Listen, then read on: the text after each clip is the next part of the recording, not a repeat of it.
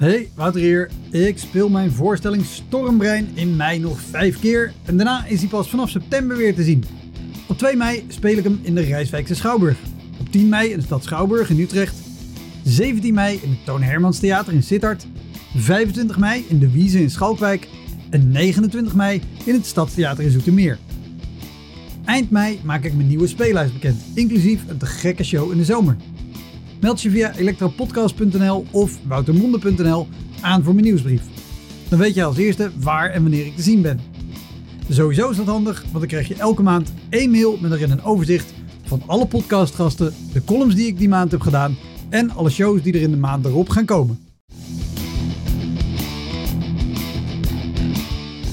Welkom, mijn naam is Wouter Monde. Dit is de Elektra Podcast. Een podcast waarin ik met collega's herinneringen ophaal aan shows die ze liever waren vergeten. Genoemd naar het roemruchte jongerencentrum Elektra in Sliedrecht, dat ooit bekend stond als de comedy hell.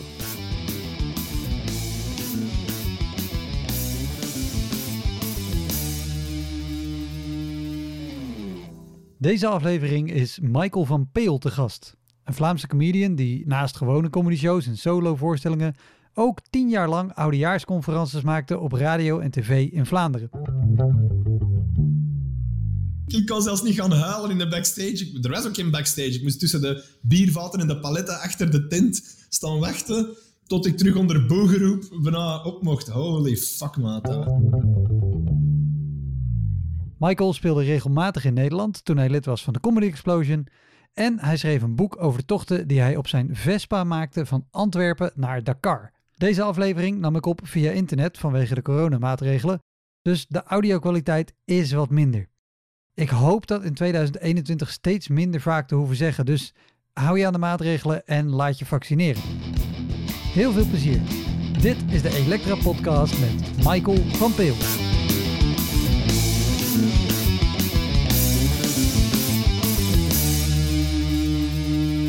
Uh, nee, hij staat, hij staat nu op record. We're recording, ladies and gentlemen. Woo! Live from the city of Schoten, Antwerp province, West Side. 2900. Hell yeah. Cool. Wat ik me uh, net afvroeg, wanneer ben jij begonnen? In, uh, met comedy 2005. Ja.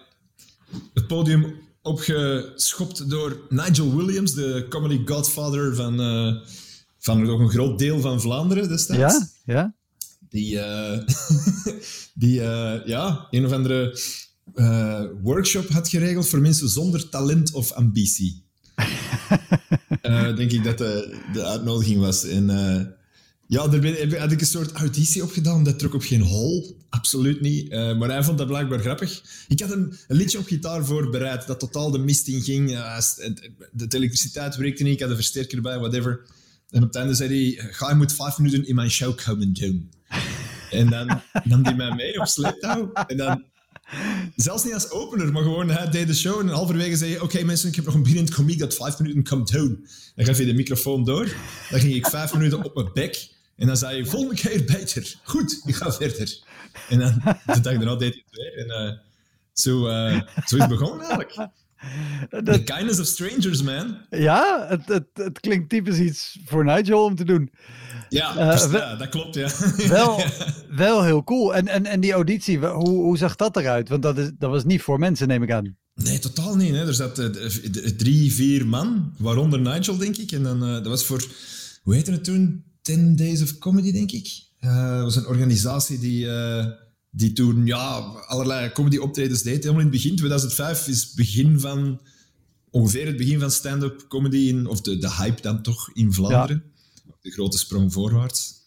Uh, en uh, ja, dat, die, die organiseerde toen comedy-optredens. Maar dat, ik had totaal geen ambitie of geen reden. Ik, weet niet, ik vond gewoon de workshop leuk, denk ik. Je kon een workshop winnen met Nigel Williams, vijf dagen. En dat vond ik wel leuk om zo nog eens met gelijkgestemde crazy people rond te hangen. Ja. Dat, herinner ik mij nog van uh, de, de Belgische improvisatieliga, de BIL. Heb ik ook ooit zo eens de, de, bij de jongeren een soort workshop gedaan. En gewoon al met vijf andere weird minds in een ruimte zitten en niet in elkaar snappen. dat was al echt, ah, oh, heerlijk. Een soort, een soort scoutskamp voor comedians. Ja, ja, ja, kan ik me voorstellen. Maar die, die auditie, als dit 2005 was en Nigel is nog steeds uh, een hele goede comedian, speelt nog steeds voor heel veel. Maar mhm. zeker toen was Nigel volgens mij ook echt wel gewoon een grote naam. Ja, er was, er was alleen maar uh, Nigel Williams, Alex Agnew, Thomas Smith in stand-up. En dan hadden we nog Geert Hoste en Urbanus als grote komieker, denk ik. en dat was het zo. Ja. veel, meer, veel meer was er niet in Vlaanderen en, toen. Maar was die, was die auditie dan niet heel erg intimiderend? Of viel er mee? nee, want ik herkende Nigel niet. ik, ik had, het is zelfs helemaal niet erg. ik had hem totaal niet herkend.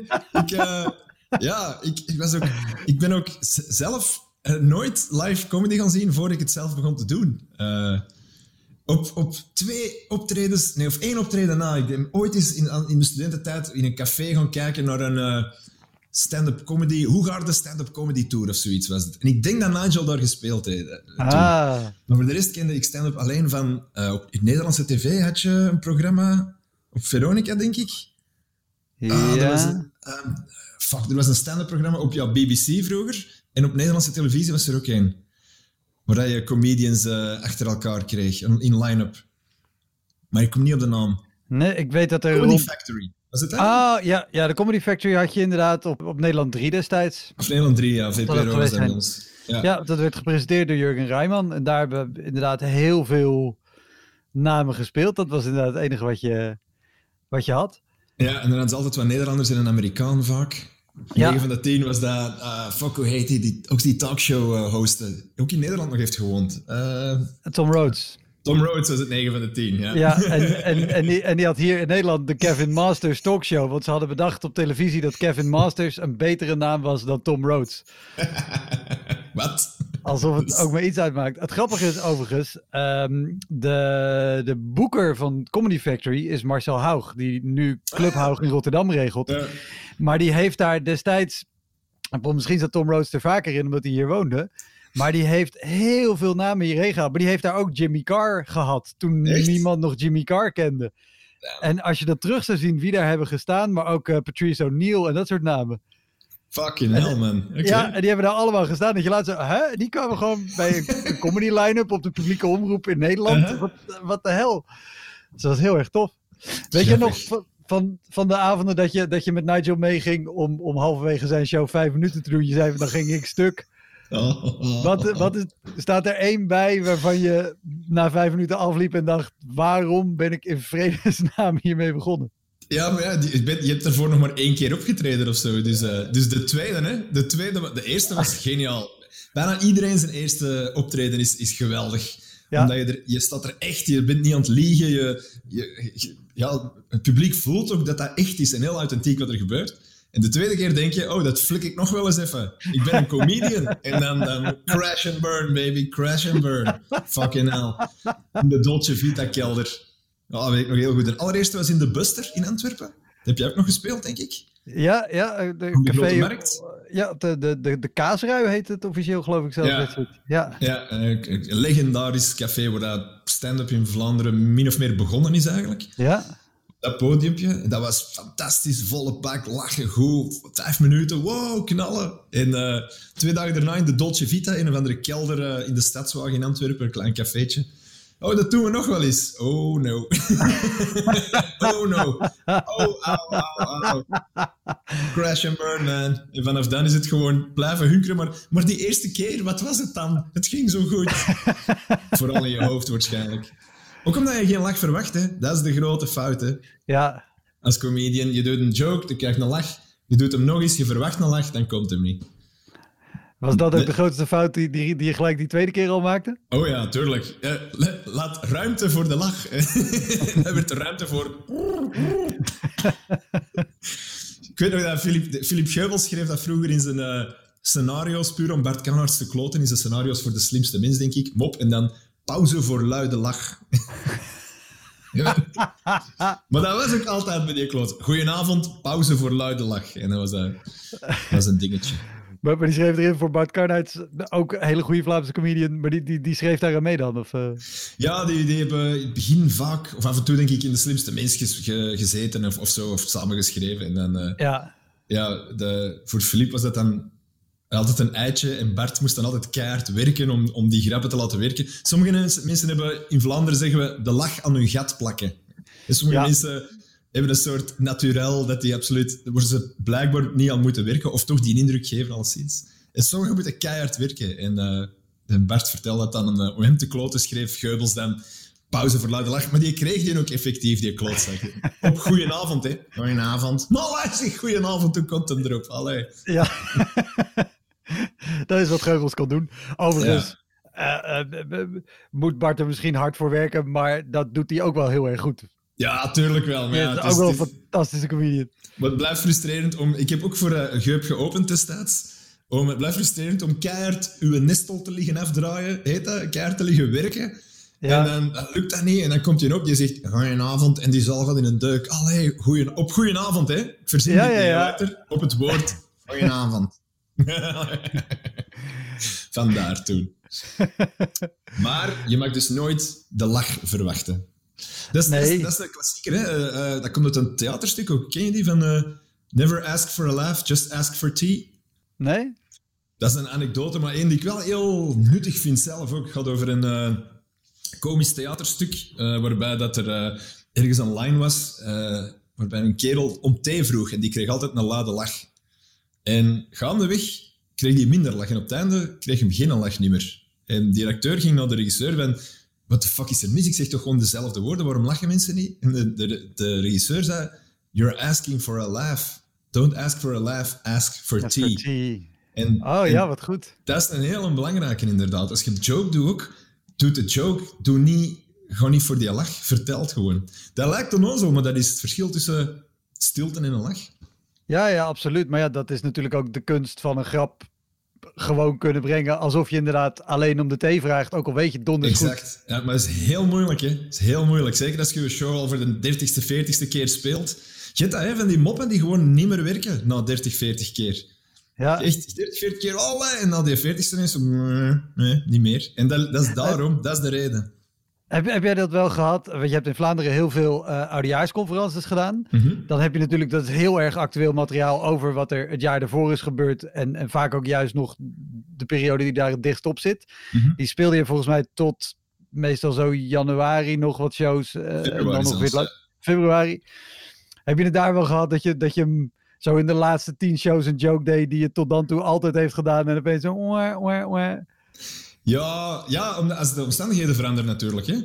Uh, om maar te zeggen, uh, dat is nu niet concreet gebeurd, maar stel er is een, er is een, een verdwijningszaak en uh, is, dan is het nog grappig totdat het een moord blijkt, ja, dan is het niet meer grappig of zo.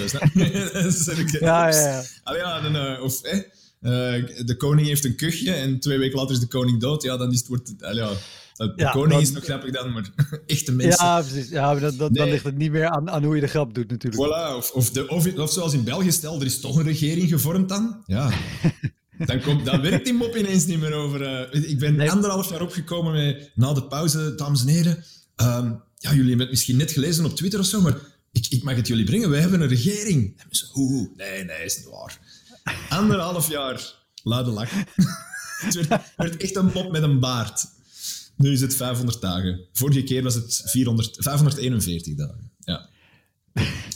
Dus ja, de omstandigheden dwingen je soms eh, tot andere humor. Ja, sowieso. En die les van don't, don't ask for love, ask for the tea. Ja. Ik vermoed zomaar dat je die, uh, toen je die uh, kreeg of las, dat je die fout al wel gemaakt had op podia daarvoor. Op juist wel misschien... Ja, de tweede keer al, hè? het allertweetste ja, optreden, hè? Want je, je begint te spelen en, en met dat eerste optreden en, en ineens krijg je een kaart de lach op iets. Oh, fuck, dat had ik niet verwacht. En dat is natuurlijk wat het echt maakt van, ah, fuck, had ik niet verwacht. En de tweede keer sta je er wel te verwachten en dan, dan, dan komt het niet. Hè. Dan, ja. dat is, het is bij veel dingen in het leven zo. Hè. Het is bij, uh, bij, uh, bij, bij, liefde ook. Hè. Als je op zoek bent naar de liefde, keihard, keihard, ja, dan gebeurt er niks. En als je per nee. ongeluk zegt, fuck it, ik ga me gewoon amuseren vanavond op café, dan kom je ineens die vrouw of die man tegen. Al ja, zo is ja, vervelend. Nou ja, Maar loslaten, dat is bijna boeddhistisch. Loslaten is eigenlijk ja, het belangrijkste en het moeilijkste wat er is.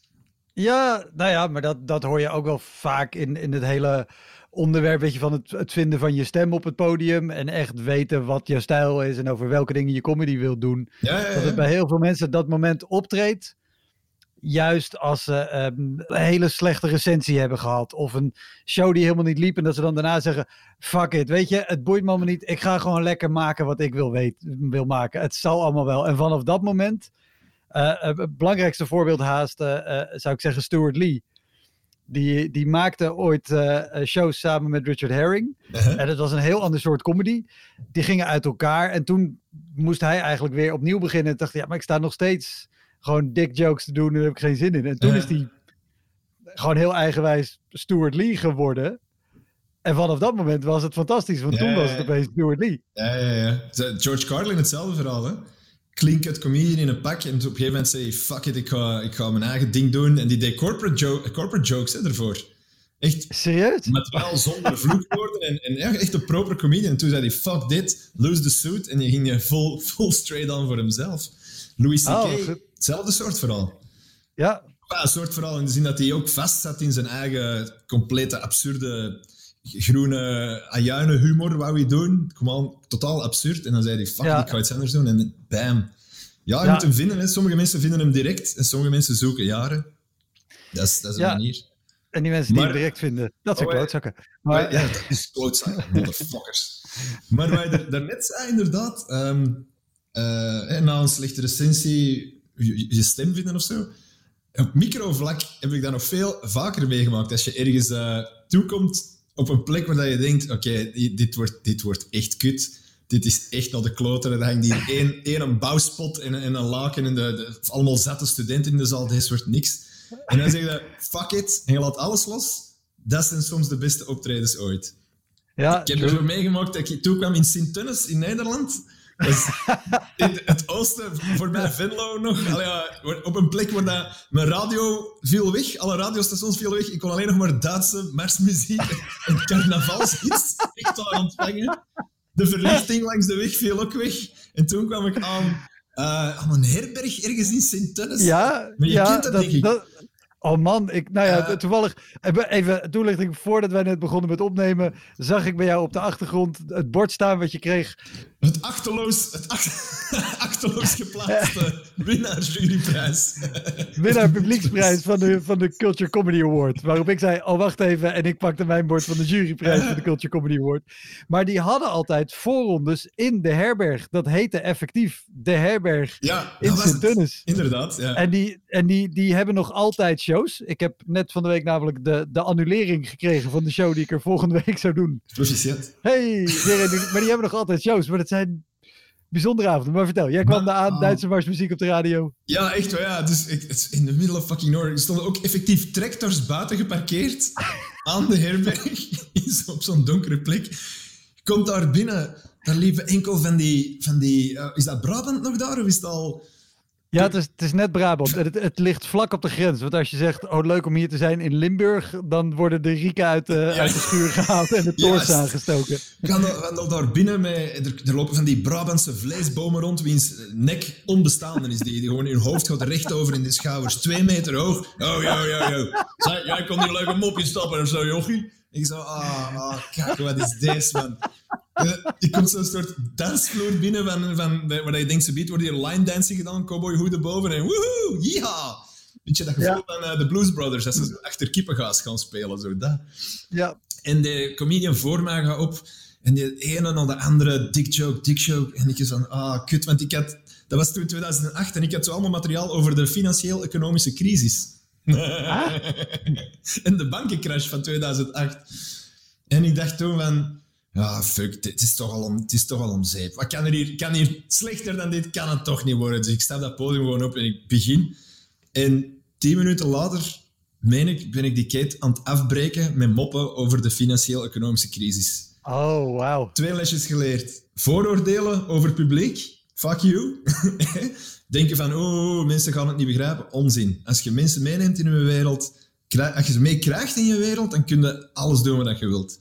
En de tweede is gewoon, ja, als, soms, als je het loslaat, als je het opgeeft, dat is de beste, de beste aanval soms gewoon. De beste manier. Ja? Een paar keer gehad ze optredens van dat je echt dacht van, oh man, deze wordt zo kut. En omdat je het loslaat, wordt dat gewoon, wordt dat gewoon de leukste gigs die je ooit hebt gespeeld. En, en wat maakt het als je ergens aankomt of aankwam dat je dacht, oh, dit wordt heel kut? Wat, wat zijn... Klassiekers is bijvoorbeeld, meneer, de macro, is dat echt nodig? De micro? En je denkt, ja, dat helpt toch? en dan zitten zo het podium ergens vier uur middags op een zondag, spelende kinderen vooraan. Uh, en, en, dan vragen ze zo, ja, is er, is, er, is er een spot of is er licht? Oh, licht! Heb je licht nodig? Ik, zit, ik zit toch in West-Vlaanderen nu, hè? dat helpt ook al. Ja, ja, ja. Licht! Ja, verdomme meneer, licht nodig, licht! En dan komt er zo iemand aan, ja, ja, alleen de rest licht. En dan komt er iemand aan met, ik verzin het niet, een bouwspot. Hè? Dat is zo'n een 1000 watt halogeenlamp om je muur te schilderen, ja, ja. Vastgelast op een reservewiel. Dat staat 70 centimeter hoog. Dat blaast rechtsonder in je gezicht. Ook maar één. Dus je hebt gewoon hier rechtsonder je gezicht.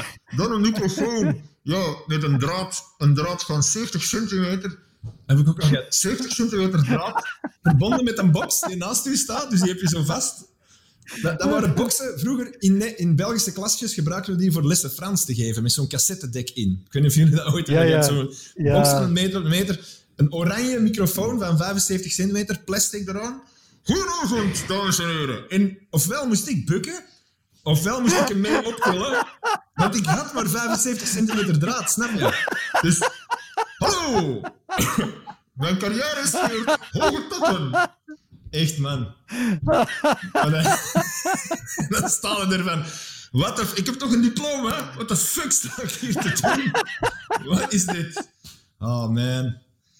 Hij survived, man. Hij survived. Oh, ik vond het ook... Goed dat je het zei. Ik vond het heel mooi hoe je een slechte plek ging beschrijven en gewoon binnen twee zinnen in West-Vlaanderen zat. ja, dat, dat, wil al wel eens mee. Uh, een beetje ja, samenvallen toch? Niet overal hoor. Oost-Vlaanderen ook meegemaakt. Ah, zalig. Maar, en dat zijn, dat zijn soms de leukste. Dat, dat je de toekomst, dat je denkt... What the fuck is dit? Ik ben ooit eens in Nieuwkerke-Waas de naam alleen al, in een parochiezaal voor de Boerenbond. Voel, ik ben hem al aan het opbouwen, hè? Ja, ja. Uh, toegekomen. En uh, op het podium stond een gigantische houten koe. Al. Ik heb er beelden van. Ik kan die beelden doorsturen. Ik, oh, ja, graag. Ik vroeg, uh, waar, waarom... Hè? en die zo... Ja, ja, dat is, voor, dat is voor de sketch voor jou nog. Ja, jij komt ook een sketch doen? Ik zie, oh, oh ja, wel, die, die blik in jouw ogen, die jongen weer. ja. Ah, er is een sketch voor mij. Ja, ja, twee, twee jongens hier, die gaan nog een sketch doen voor jou. Toen kwamen er twee jongens, die, twee, die deden twee sketches. De eerste sketch was de mop van uh, de koe en het automatische melkapparaat. Ken je de mop? De mop van de boer uh, met de koe met de nieuwe automatische melkinstallatie. Nee, en dat is dat ik, ik vrees met en, grote vrezen. En de boer eh, plaatst hij natuurlijk op zijn piemel en dan uh, belt hij in paniek uh, de installateur van hoe zet je dat ding af? En dan zegt de installateur, maak je zorgen, het ding stopt automatisch na 10 liter, die, die mop. oh ja. Yeah. Maar, uh, act ja. out, Wouter. Dus met een koe en een man verkleed als boer, die bij de koe komt. Ja, ja, ja, ja. Helemaal act out. Heel act, dus de mop helemaal uitgespeeld. dat was sketch 1. Sketch 2 was uh, twee jongens die Hans Steeuwen kwamen imiteren. Met de, sokken, de sokkensketch met Hans Steeuwen. Met de Mars. Oh. Heel de sketch. Maar, ook, ja, zo zeg, echt waar. Helemaal in een uh, soort Vlaamse Hans Steeuwen imitatie. Ja. Maar ook van alle sketches van Hans Steeuwen die er zijn, waarin hij twee personages doet, kies je er één waarin hij als één sok een mars op Yep. Dat je van dichtbij zou moeten zien eigenlijk. Ah, ah, ah, ja. En dus, ja, en, oh. en, dan nu comedy. oh, man, hoe... Wat? Hoe? Maar waarom? Hoe Sowieso, want dit, je komt al aan. Dan staat er al zo'n koe. Dat is, dat is voor de sketch voor jou. Alarm, alarm. Dan zie je die boerenbondvlag. Dat is alarm 2. Dan, gaan er dan komen er twee jongens. Oh, we hebben nog een sketch voor u. Dan denk je, oh, oké. Maar ook, hoe, hoe beleef je dan de tijd dat de show begint tot aan dat je op moet? In een soort alternatief universum. Je denkt echt van, maar er zijn plekken waar als ik dit vertel, mensen het niet geloven gewoon. Van, ah, als je dan terug naar de Joker rijdt in Antwerpen, dan denk je, dat is echt een fucking Matrix-switch dat je daar maakt. Dat is gelijk dat je in de Nebuchadnezzar wakker wordt met die, die stalen pin in je van, what the fuck? dat is dat. Dat is een alternatieve Oh. universum. Maar die is nog leuk geworden, omdat ik ook toen iets mee had van, ja, ja, ja, fuck it. Dit is toch om zeep. En dan sta je Ja. zo echt in het moment dat het toch leuk wordt. Want dat is eigenlijk wat het, waar het om gaat. Het is in dat moment geraken, hè, in de zone. Ja, ja, ja. En soms gewoon omdat je zo natte handdoeken in je gezicht gekletst krijgt, word je wakker in de zone. En dan, ja, dan wordt het terug leuk. Niet altijd. Ja, maar, ja maar, maar zo in de zone zijn is wel ook, dat is waar het om draait, maar het is ook het allermoeilijkste wat er is. Klopt. Zeker omdat je Ja. Helemaal in het begin van je carrière ben je natuurlijk zo erg bezig met, weet ik wel al mijn tekst en weet ik wat ik moet doen Mhm. en spannend, Ja, ja. dat dat helemaal niet lukt. Nee, nee, nee, natuurlijk niet. Maar je, maar je zei, deze is nog leuk geworden. Dat impliceert dat er ook zijn die niet leuk zijn geworden. Oh, oh, oh, oh. Vlak na bij een van mijn eerste optredens ook uh, was uh, in Winschoten. Dat is het noordelijkste puntje van Nederland. Dat ligt vlakbij Dat Denemarken, is... volgens mij. fucking Legoland Zuid. Vier uur rijden in de, in de auto met, met, met, uh, samen met vier andere comedians. Vier beginnende comedians. Dus dat is die periode dat iedereen om ter leukst tegen elkaar doet. Dus vier uur woordspelingen. Daar begin al mee. Dat is de heenrit. dat is een hele lange autorit. Om een kwartier dood te gaan op een podium in een soort bowlingzaal in het noordelijkste uithoekje van Nederland. Waar voor op het podium op rij 1 ook drie mannen met zo'n stier en ik boos zaten te kijken naar het podium, omdat ze even niet mochten bowlen, denk ik. Bert Gabriels was daar toen bij. En die rookte nog een sigaret tijdens zijn act. Dus die stak een sigaret op met al, nogal trillende vingers zo, en stak die in zijn mond. En ineens viel er een beetje uh, as op het podium. Waardoor op rij 1 die stier ineens recht staat, een asbak grijpt met een gigantische zwaai, die asbak vlak voor Bert Gabriels op het podium knalt en zegt hier in Winschoten gebruiken we een asbak! Waardoor Bert de rest van zijn assen trillend verliest over het podium. Het, het, was een beetje Danny start the car, we'll be right out. En dan vier uur terug met die motherfucking comedians naar België. Man, jongen, dat was, dat was een hel. Dat was een helrit. Oh, maar, maar hoe, hoe kom je met, met vier beginnende Vlaamse comedians in Winschoten terecht of oplezen? 1, 2, 3 Comedy Club. dat was ook de finalistentour van, van een 1, 2, 3 Comedy Award of zoiets. We hadden het gewonnen. Oké. Okay. En, en oh, voor Hollandse luisteraars, dat is geen toverspreuk. 1, 2, 3 comedy is een, is een Belgisch impresario. En een beetje een toverspreuk, ook wel. Oh, ook maar, uh, maar dat is een van, de, een van de keren... Ooit één keer ook echt moeten gaan lopen. Eén keer. Dat was ook waarschijnlijk omdat het een comedy night was in... Fuck, dat was een soort jeugdhuis in Nederland ook weer. Op, op, bij een afrit van een autostrade. Dat was echt heel... Club X? Nee, hoe heet het? Uh, Xenix. Xenix. Xenix in Nieuwendijken. Ja, precies. Oh ja. Oh ja. Je kent hem ook. Bin there, done that. Fuck man. En er, wij zaten er, er was een soort biker gang binnen uh, gewandeld. Is, was dit een show toevallig met Dara Was jij erbij? Ja? Nee, maar ik heb het, ik heb het verhaal gehoord. Oh, ja, ja, ja. De ik heb het verhaal, maar, maar. Ja? Fuck man, ja, Dara uh, en, en uh, dinges, um, fuck, wie was er nog bij? Allee.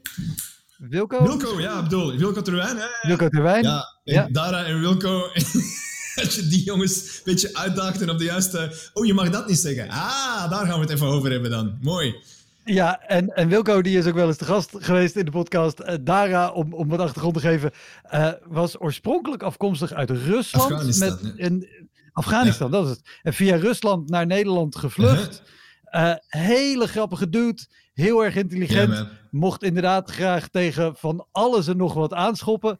Uh, helaas, uh, veel te jong overleden, inmiddels ook alweer zeven jaar geleden. Zeven, uh, maar ja. dat is alweer zeven jaar, ja. Samen met hem de Coach Comedy Award tournee gedaan. Ah, ja. En Floor trouwens ook. Floor van de Wal. Floor van der Wal. Oh, ja, Ja, dat- inmiddels dat is- ook, ook overleden. Ja, dat was een, dat is een heel tragische eh, tour geweest. Maar eh, met twee grote talenten die helaas te vroeg zijn vertrokken. Ja. Maar Dara was erbij Ja. toen. Heeft het toen. Dat is Ja, echt die Legendary Nights.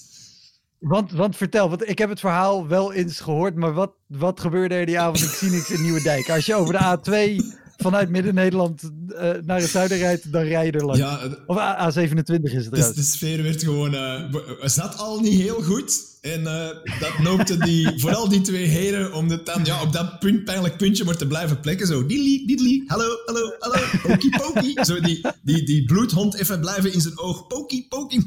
Doordat we echt door het raam van achter moeten zijn gaan lopen naar de auto. Start the car, Danny, we'll be right out. Echt die situatie, fuck. En dan met gierende banden die parking af. Een beetje achtervolgd door drie bikers met van die leren hesjes die boos naar ons aan het waven waren. Ja, want dat is ook, als ik me de locatie en het verhaal goed herinner. eh, het, het zit daar inderdaad aan de afrit. Het is een nieuwbouwgebouw, maar de backstage heeft verder geen aparte uitgang. Dus je kan Nee, alleen maar over het podium op en af Klopt. de zaal in en weer naar buiten. Dus jullie zijn inderdaad door het raam moeten gaan Ja, een soort bierhoek. om niet door Ja. de zaal te hoeven. Ah, fuck, jongen. Ja, dat is juist. Oh. Taro was er ook bij. My damn. Dus eh, ja, eh, dat was leuk. Dat was rock and roll. oh man, dat was pijnlijk. Nou, en ik was dan de jongen die nog toch probeerde om het toch nog een beetje leuk te houden. Ik, helemaal in het begin, denk ik. Maar die, die andere jongens die gingen gewoon full-blown, full retard. Hey, Wouter hier. Ik speel mijn voorstelling Stormbrein in mei nog vijf keer en daarna is hij pas vanaf september weer te zien. Op 2 mei speel ik hem in de Rijswijkse Schouwburg. Op 10 mei in de stad Schouwburg in Utrecht. 17 mei in het Toon Hermans Theater in Sittard. 25 mei in de Wiese in Schalkwijk. En 29 mei in het Stadstheater in Zoetermeer. Eind mei maak ik mijn nieuwe speellijst bekend, inclusief een te gekke show in de zomer. Meld je via elektropodcast.nl of woutermonde.nl aan voor mijn nieuwsbrief. Dan weet je als eerste waar en wanneer ik te zien ben. Sowieso is dat handig, want dan krijg je elke maand één mail met erin een overzicht van alle podcastgasten, de columns die ik die maand heb gedaan en alle shows die er in de maand erop gaan komen. Heb jij het zelf wel eens voor gehad dat je, dat je voor een zaal stond en dat het gewoon echt compleet misging tussen jou en de zaal? Misschien niet zo op deze manier dat je moet lopen om weg te komen. Dat, dat, dat- Maar wel misschien qua, weet je, jij doet ook veel politieke dingen natuurlijk, zeker in jarenoverzichten. Dat je dan een zaal hebt die denkt, oeh, maar wij vinden het niet tof als jij met onze politieke helden gaat Ja, maar dat is, dat is leuk. Als de mop goed genoeg is, eh, dan, dan kan je mensen tegen hun wil laten lachen. Dat is het heerlijkste wat er is. Mensen laten lachen met dingen. Dat is niet grappig. Dat is, dat is het leukste wat er is. Echt, mensen, een beetje verkrachten, is dat eigenlijk. Eh, ja, tuurlijk. Ja. Dat is, dat is, katholiek laten lachen met een abortusmop. Dat is, dat is iemand eh, mentaal verkrachten. dat, eh, dat is leuk. Soms, en soms lukt het niet natuurlijk. Ik heb ooit eens, eh, of, of, of wel, ooit eens gespeeld voor een... ik deed- helemaal in het begin deed ik dat nog af en toe voor, een, eh, voor de journalistenvereniging voor een lijsttrekkersdebat. Dus er waren allemaal de lijsttrekkers van de grote partijen van Antwerpen. En dus al hun militanten zaten in de zaal. En dat betekende dat elke grap over een partij een andere pocket van het publiek liet kittelde. En, dus die, Ja. omdat die natuurlijk allemaal in dezelfde zaal zaten. Dus was dat... En de volgende mop omgekeerd. Werd een soort voetbal eh, gegeven. Maar dat is, dat is net leuk natuurlijk. Dan jut je mensen tegen elkaar op. Dat wist Adolf Hitler Ja. ook al. Er is niks zo leuk als groepen mensen tegen elkaar opzetten. Dus, dat is dolle pret. Het is comedy gewoon, ja. Nee, maar het, het ergste eigenlijk, mensen kwaad krijgen... Ja, oké, dat is misschien dan niet per se, maar wat er veel erger is, is natuurlijk gewoon geen connectie krijgen. Hè? Ja, Dat, dat, zijn de, dat zijn de pijnlijkste. Dat zijn de, soms wordt kut leuk, maar soms blijft kut ook kut natuurlijk. dus zo uh, van die, die zo, het ergste. Ik heb één keer in mijn leven een optreden stilgelegd al verwegen. Uh, ja? ja? maar het is ook helaas het is ook geen leuk verhaal. Het is gewoon echt, jongens, wat was er eens smiddags ook weer? Waarom deed ik dat toch ook? Ja, omdat, omdat mijn boekers het zo inplanden. Op een landelijke gilde, allemaal bejaarden. Dus het publiek was alles behalve 8 tot 80. Dus 0 tot 8 en vanaf 80 tot uh, 100 of zo, weet ik veel. Die, zaten er, die kwamen er eten. En dan tijdens het eten moest ik dan komen optreden onder een TL-buis met een vlag op de achtergrond. Ja, inderdaad. Oh. In een van de parochiezaal. Dat gordijn ging ook open. Dus die zaten er te eten, te babbelen, praten ook met elkaar. Ik kreeg die gewoon niet stil. waren allemaal bejaarden. Die hoorden mij ook niet. En het toppunt was denk ik, dat, ik denk, 12 minuten in mijn act toen, toen de secretaris even half, van een van die tafels ging rechtstaan en zei kunnen jullie allemaal even stilte uh, zwijgen en ik vraag stilte voor de spreker. En terug het geluid van messen en vorken en het langzaam terug aanzwellend rumoer. En toen heb ik echt na 20 minuten gezegd, mensen, uh, ik denk dat het voor iedereen beter is als ik het hier afrond gewoon. ik ben doorgegaan. Ik moet gezegd, ja, ja. Ja, nee. Dus ook vooral bejaarden die krijgen niet onder, ah ja, die kunnen niet afdragen, hè? die hebben toch niks meer te verliezen. Wat gaat het doen? Ja, dus die, kan, kan je niet, die krijgen niet kapot. Krijg je niet kapot. Studenten kunnen nog aanpakken, maar nee, dat was vreselijk. Dat was echt. Uh, oh. En ik kan dat niet loslaten dan. Dat blijft dan pijnlijk. Ook al was dat een last ja? cause, hè? Dat, was, uh, dat, was, dat was niet te winnen, maar ja, dat blijft dan toch een soort eergevoel knagen. Wat is het dat je dan het meeste steekt? Dat je het, dat je het niet weet te keren? Of? Ja, in uw kop heb je dan toch nog altijd zo'n soort uh, Hollywood-film. Laatste seconde, bal in de... basketbal in het net. Het lukt toch nog! Een soort... Uh, ja, dat, blijft, dat scenario blijft in uw kop zitten van... Ah, er gebeurt iets waardoor ik ze toch vast krijg. Het moment waarop de, de getuige van uh, het bruidsfeest zijn speech verscheurt en gezegd: Oké jongens, ik ga gewoon even uit het hart praten. en dat het lukt. ik weet het niet, ja. Nee, dat, zeker in het begin kon ik dat nooit loslaten. Later, eh, ja, oké, later komt dat soort gigs natuurlijk niet meer tegen, dat is één ding. Maar um, ik heb er met Bart Kanners ook veel over gepraat. Ik had zo wat gouden regels. Hè, regel 1, het is nooit de schuld van het publiek. Is de gouden regel 1 in de comedy. Later komt er regel 2 bij. Ook al is het de schuld van het publiek, dan nog is het niet de schuld van het publiek. maar nog later in mijn carrière is er regel 3 gekomen. Soms is het echt wel de schuld van het publiek. dan moet het, dan moet het, soms moet het echt kunnen, kunnen loslaten. En ik heb er lang met Bert Kaarts over gepraat ook. En hij had mij, had mij in een... Uh, in een dingen genomen, in een houtgreep met de redenering. Mijn punt was gewoon eigenlijk, je moet als comedian altijd blijven werken. Er is altijd, er is altijd een manier te vinden om er toch nog iets van te maken. Dat was mijn uitgangspunt. Een soort uh, well, edel helden idee van, van, van comedy, snap je? Want je moet, jawel, ook als, ook als het lost cause is, moet het toch blijven werken. Maar daarom trok ik me dat ook veel te hard aan. En... Uh, de Kanarts draaide het op een om en zei, ja, maar het is dus altijd de verantwoordelijkheid van de comedian. Ik zeg, ja, tuurlijk. En toen zei hij, ja, dus als het een topavond is, dan is het alleen dankzij jou. Ik zeg, ja, nee, nee, dat is dankzij door het publiek. Ah, kut, dat klopt niet. de redenering klopt niet. Het is natuurlijk een dialoog, hè. het is iets wat je samen moet doen. Ja. comedian alleen kan het nooit halen, het publiek alleen ook niet. Het is, het is de combinatie. Het publiek komt nooit om zich niet te amuseren. Hè. Tenzij op een bedrijfsfeest of zo. Mensen hebben een ticket gekocht, mensen kwamen voor een leuke avond.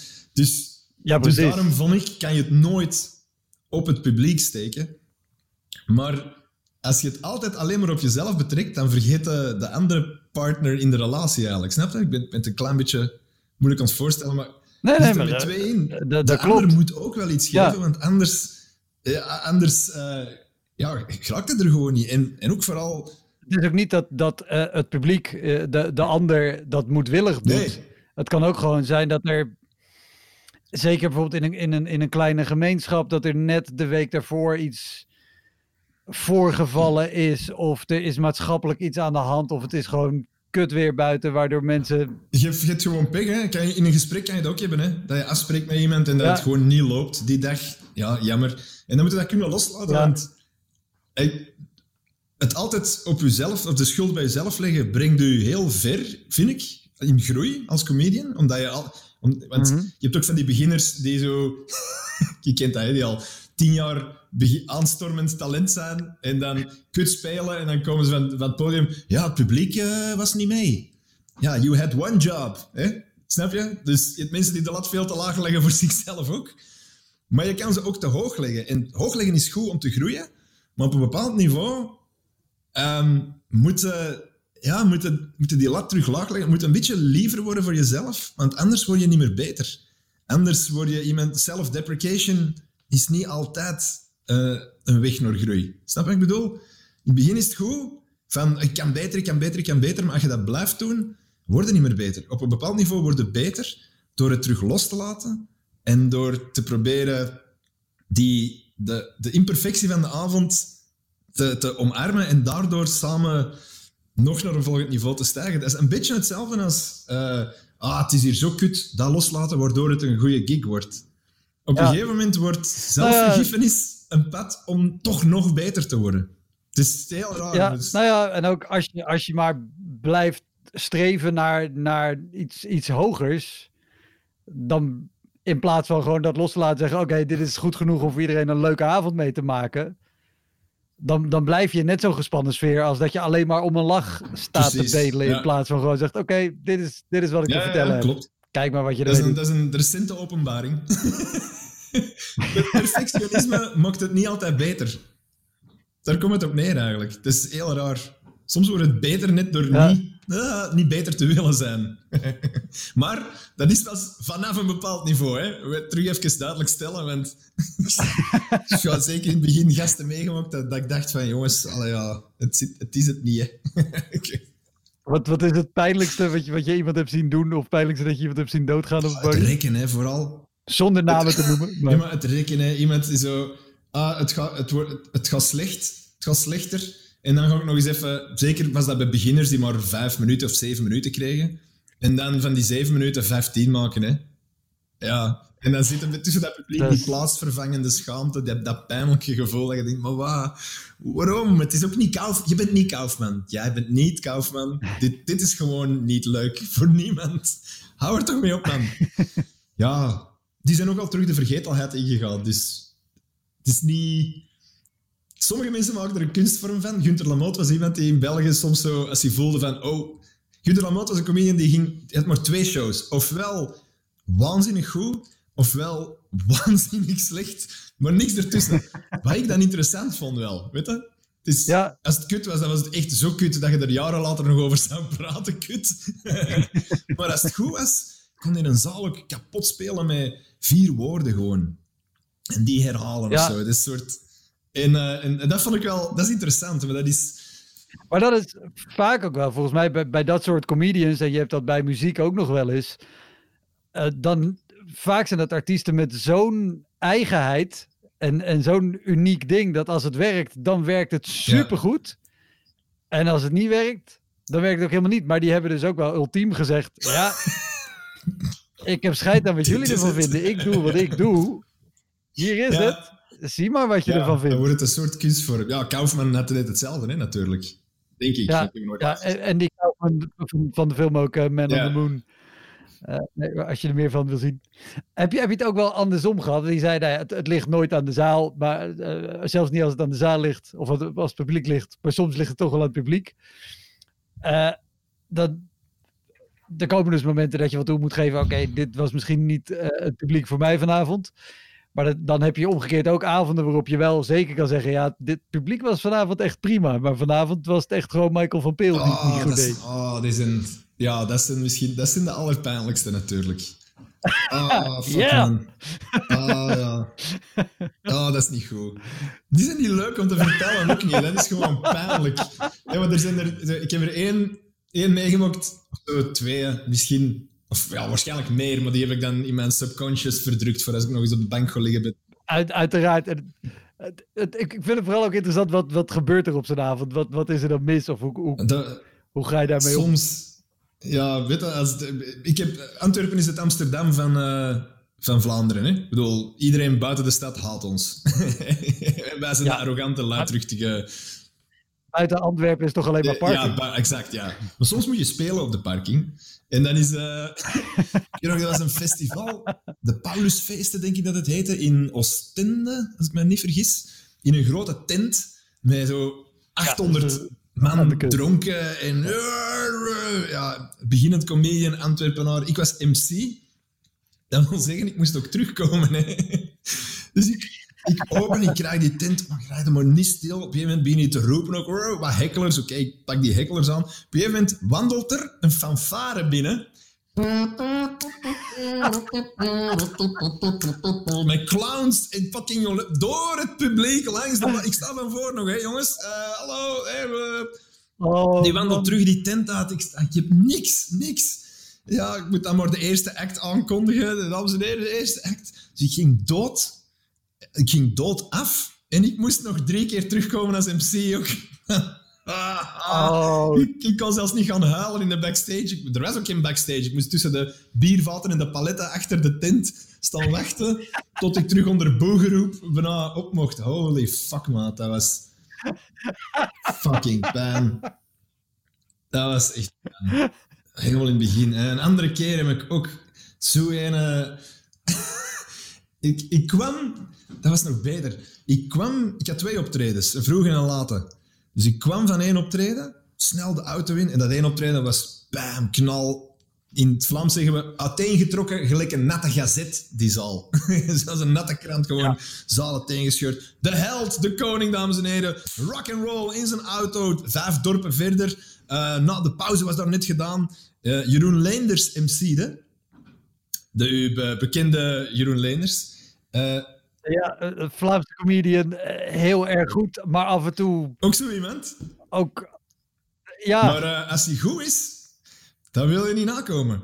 En eh, absoluut niet. Dan is hij heel erg die goed. MC, die, die, die, ik weet niet, vijf of tien minuten voor mij misschien, maar die, die zaal was, dat, was, die frenne, die was kapot. Die was zo, ja, met, met een belletje van een, een kriekje van een deur, van een scharnier, dat, de deurscharnier of zoiets. Dat stond er nog bij. En die zaal die was aan het pissen in hun broek van het lachen. In het midden van die rush. Dames en heren, Marvel Pale, ja!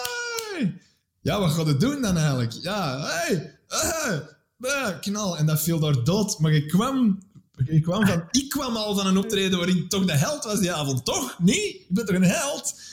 Daar, dat optreden was keigoed aan het gaan. Ik moest afsluiten. En dat, dat viel daar dood, man. Dood. Drie Oh, kwartier dood. nee. En ik voelde iedereen, wij willen de MC terug. De MC was wel leuk. Ah, fucking hell. En ja, Jeroen kon er niet aan doen, hè, maar wat kan ik vragen? Kun je wat minder geniaal spelen, alsjeblieft? Ja. Ja, nee. Maar gewoon, die van, ik weet het niet, ja. Het zat zo hard in de zaal, want de MC voor mij had bewezen dat dit een topavond kon zijn. en ik heb dat er helemaal naar de kloten gespeeld. Echt, ah, fucking hell. Dat was pijnlijk. Dat is inderdaad nog veel erger. Als je op een avond staat waarvan dat je voelt, oké, alles zit goed. En dat wordt ook net Ja. bewezen door iemand anders bijvoorbeeld. En dan op je bek gaan. Oh, dan is dat stemmetje in je hoofd aan het roepen. What the fuck are you doing? What's going on? Ah! Doodgaan, hè. Dan kan je ook echt niks of niemand anders de schuld geven. Nee. Ah, merci Wouter. Voel ik me eigenlijk echt kut dat ik dat moment nog eens... Dat was ik vergeten eigenlijk. Dat is veel minder rock and roll dan op zo'n rage plek toekomen waar het toch al de kloten is. Dat zijn nog coole verhalen. Dit sukt gewoon. Dit raakt aan de essentie van, eh, van pijn en huilend naar huis rijden. Je moet het loslaten. Dat is Ik het liggen. Laat het los. Ja. Laat het gaan. Oh nee, damn. Ja, oké, bedankt. Wegsfeer. Eh, graag gedaan. Het is een soort psychologische sessie, dit. Oh, Ja. nee. Behalve dat het voor mij heel leuk is en, voor jou minder. En jij hebt ook heel lang in, in Nederland gespeeld, toch? Want je hebt volgens mij ook bij de Ja, Comedy Explosion. Precies. Ja. Na de Culture Comedy Award, denk ik vooral. Eh een tijdje. Maar ehm, ja, uiteindelijk werd, dat minder en minder zinvol. Omdat ik had veel eh actua humor, die dan toch vooral... Al mijn nieuwe jokes waren toch vooral voor Vlaanderen. Allee, ja, als je het over politiek hebt of actualiteit, dan... eh, Ja, niet altijd, zo, maar, maar soms zit het toch meer geënt op, op Vlaanderen dan.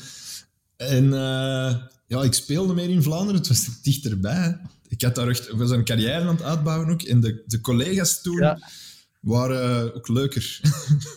niet, niet om per se te generaliseren, te generaliseren, maar ik weet niet waarom. Er was, wat ik daar straks vertelde, zo eh, oude comedians die de nieuwe garde op het podium trokken. En dat was zowel Nigel Williams, Alex Agnew heeft dat ook gedaan. Ik heb dat ook proberen te doen met een hoop nieuwe jonge gasten. Die, die sfeer van Ja. samen comedy maken en ah, kom erbij. En het gaat over, eh, over de comedy zelf. Was iets minder in de groepen waar ik in Nederland speelde. Er was meer, com- meer concurrentie Ja. en meer ellebogen. En ik ben grappiger als jij niet grappig bent. Ik ben nu echt aan het generaliseren. Hè, want een paar grote uitzonderingen na. Waren echt wat toffe gasten. Er zijn er een hoop van dood gegaan, jammer genoeg. Floor en Dijza, en Dijza bijvoorbeeld waren echt leuk om mee te spelen. Maar nog, nog jongens, hè, Wilco ook lachen. Maar ja, ik weet het niet. Ik kreeg er, die combinatie van factoren zorgde ervoor dat... In Vlaanderen Ja, ja, ja, bleek ja. net groot genoeg, want ik, ik, mijn tournee was uitverkocht en ik kon niet meer...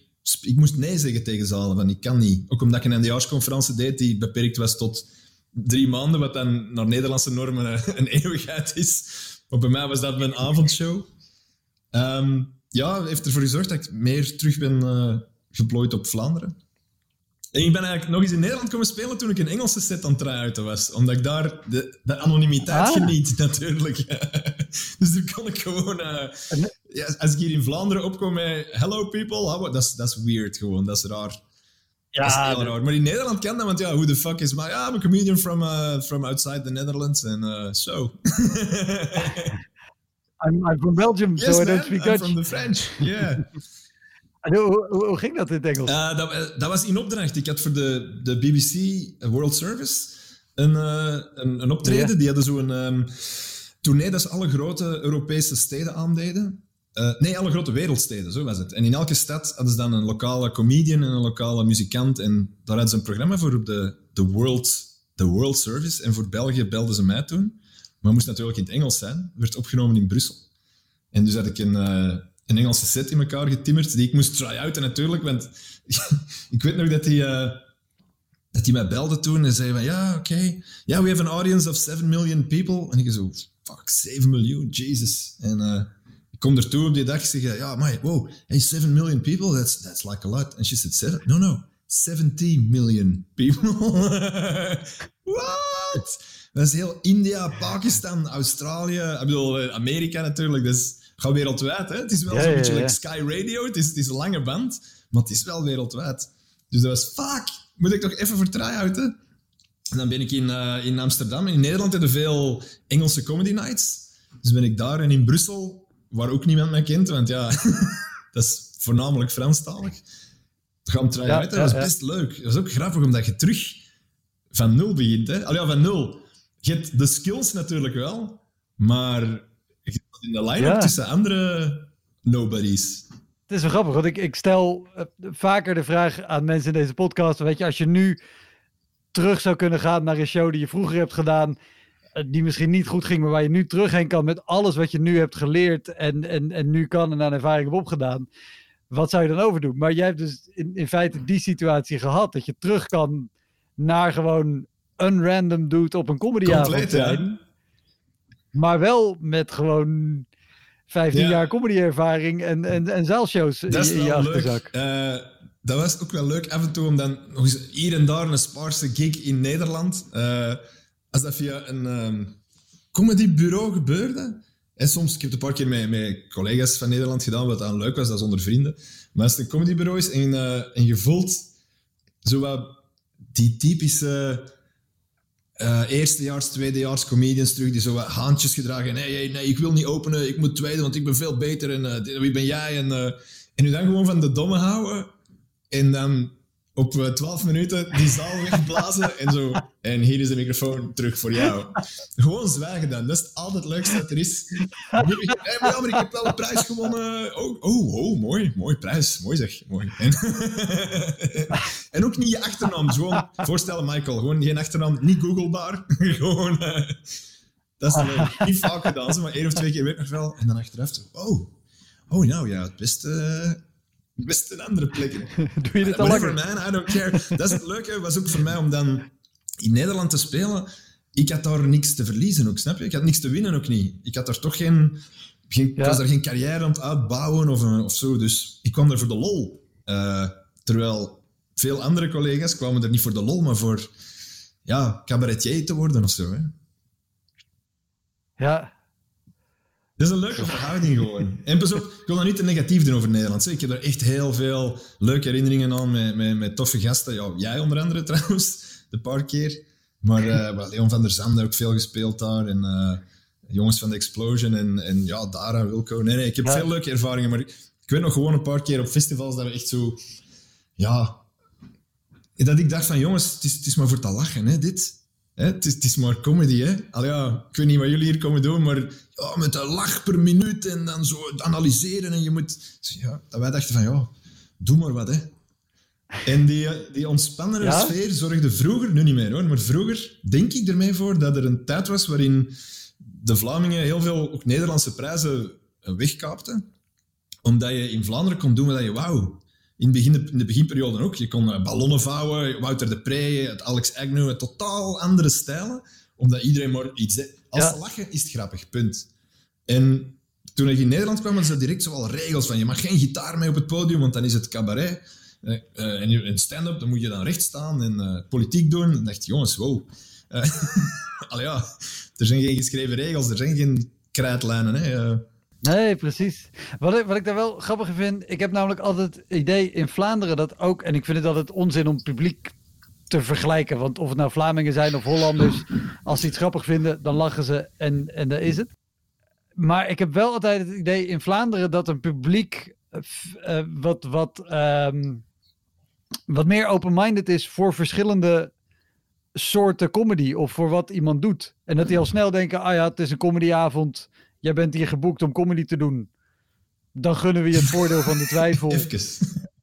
En, en, en laat maar zien. Nee, maar in Nederland is het veel meer, oh, maar ik ken jou niet. En je staat hier bij ons in het buurthuis. Dus dan zal je wel kut zijn, want anders stond je in het theater.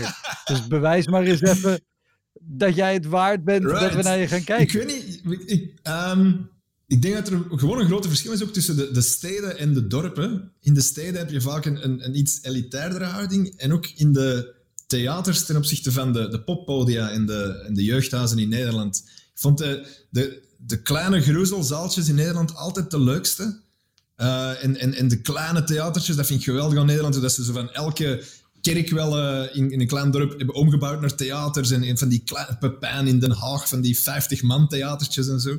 Maar zodra je in een grote schouwburg kwam, al was het maar de foyer, dan werd het ineens een ander publiek. Werd het zo'n een cultuurpubliek, zo'n beetje. Zo, hmm, hmm, we gaan even, ja, wat, jouw kinderen niet. En je hebt geen piano bij. En je vertelt niks over je vader. Waarom niks over je vader? dat inderdaad dat gevoelde, ook vanuit het publiek, dat die soms die kruidlijnen al getrokken waren. Terwijl in Sint-Tunis hadden dat niet. in Sint-Tunis kon je doen, nee. wauw. Was je grappig? Rookte je de sterren de pannen van het dak. Dus ik snap wat je bedoelt. Nederlanders zijn ook natuurlijk veel meer theater gewend. Hè? Die hebben veel meer op, opleiding, opvoeding gehad qua cabaretgeschiedenis, qua... Uh, ja, wij waren nog in Vlaanderen wat in de modder ontroeren, terwijl in Nederland uh, Wim Sonneveld en Wim Kan uh, op het podium stonden. Dus ik denk dat daar meer een verwachtingspatroon al bestaat. Misschien is dat wat je bedoelt. Tegenover wat comedy ja, of cabaret is. Terwijl wij, wij hadden een urbanus ja. En dus wisten wij veel. Ja, nee, precies dat is het. Van, nou ja, we zijn gekomen om te lachen. Nou ja, alles wat jij kan doen om ons te laten lachen, dat is goed. Anders dan, we zijn gekomen om te lachen, maar het moet wel rijden. Ja, en in liedje, ja. alsjeblieft. Ja, dat ben ik er wel. Dat is, ja, misschien ja. is dat door opvoeding, ja. Het heeft twee ja. Uh, een uh, aspect waar we het niet over hebben gehad. Ik, ik weet, we hebben een keer een show samen gedaan in Antwerpen, in het Fakkeltheater volgens mij.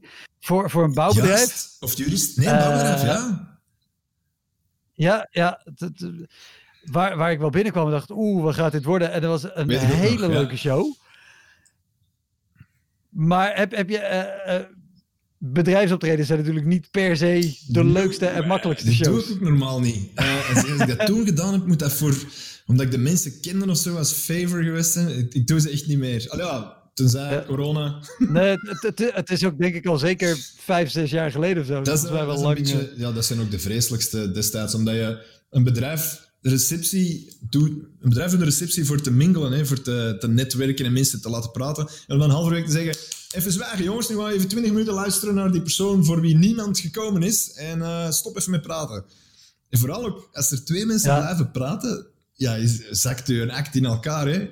Is, bij comedy moet echt... Ja. Met een bandje kunnen nog rustig praten en whatever. Met comedy moet echt iedereen zijn mond houden en luisteren, want anders verlies je al je autoriteiten die je had op het podium. En dat maakt zo'n zo'n plek eh, hel. En ik ga nooit het moment vergeten dat mijn boeker me belde eh, voor een bedrijfsoptreden voor veel geld, want dat is ook de reden. We zijn hoeren. Dat is altijd supergoed betaald. En ik hoorde mezelf gewoon zeggen, Ja. nee, ik ga het niet doen. Ik had zelfs niet beslist, maar ik hoorde van nee, want het is me niet waard om huilend naar huis te rijden, drie dagen depressief onder de trap in de arm te zitten snijden en morgen terug. Het is me niet waard.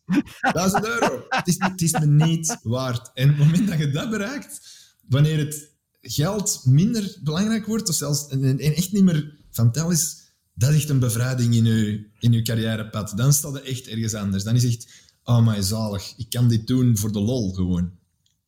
En dat is bij iedereen anders. Hè. Als je Ja. een kind hebt of een hypotheek of zoiets, dan heb je allemaal andere prioriteiten natuurlijk.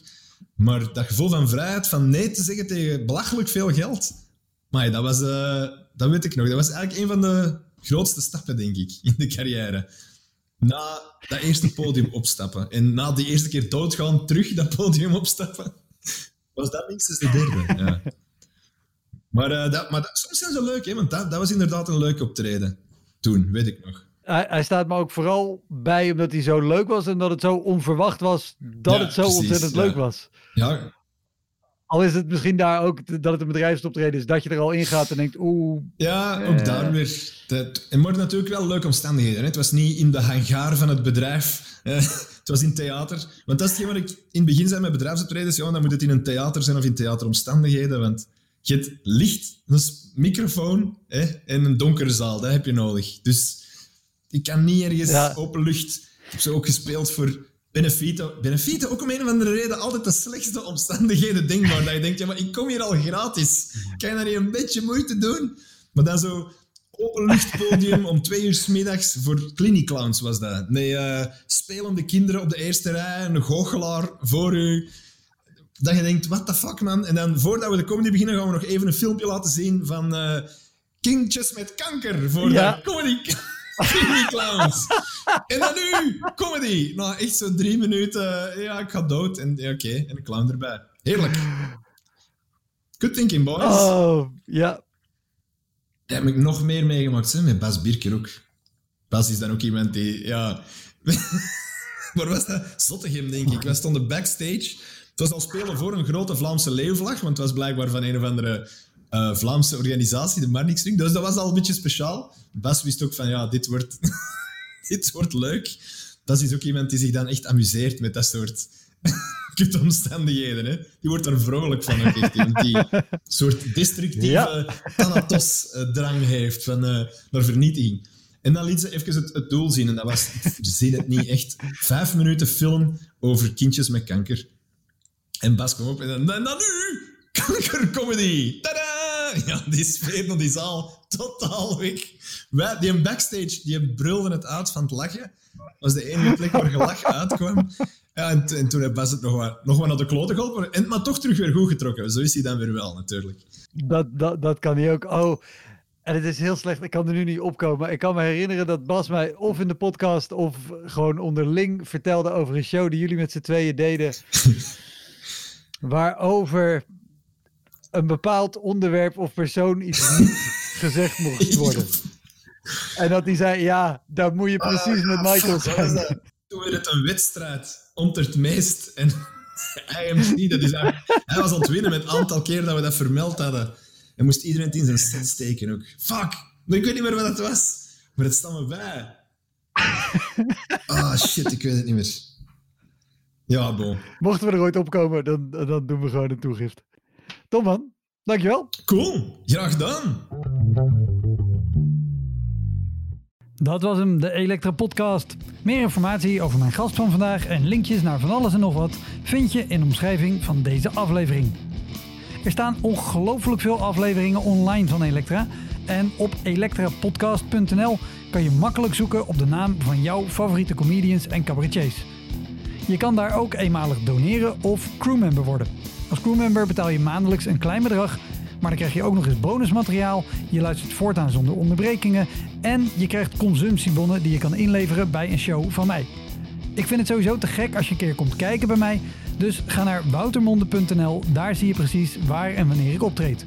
Of meld je aan voor de nieuwsbrief, dan hou ik je op die manier op de hoogte. En dan nog iets, elke vrijdagmorgen doe ik een column op radiostation Kink. Je kan die column terugluisteren als podcast. Hij heet Kink op de Week en je vindt hem in de app waar je ook deze podcast luistert. Oké, tot de volgende Elektra. Hoi!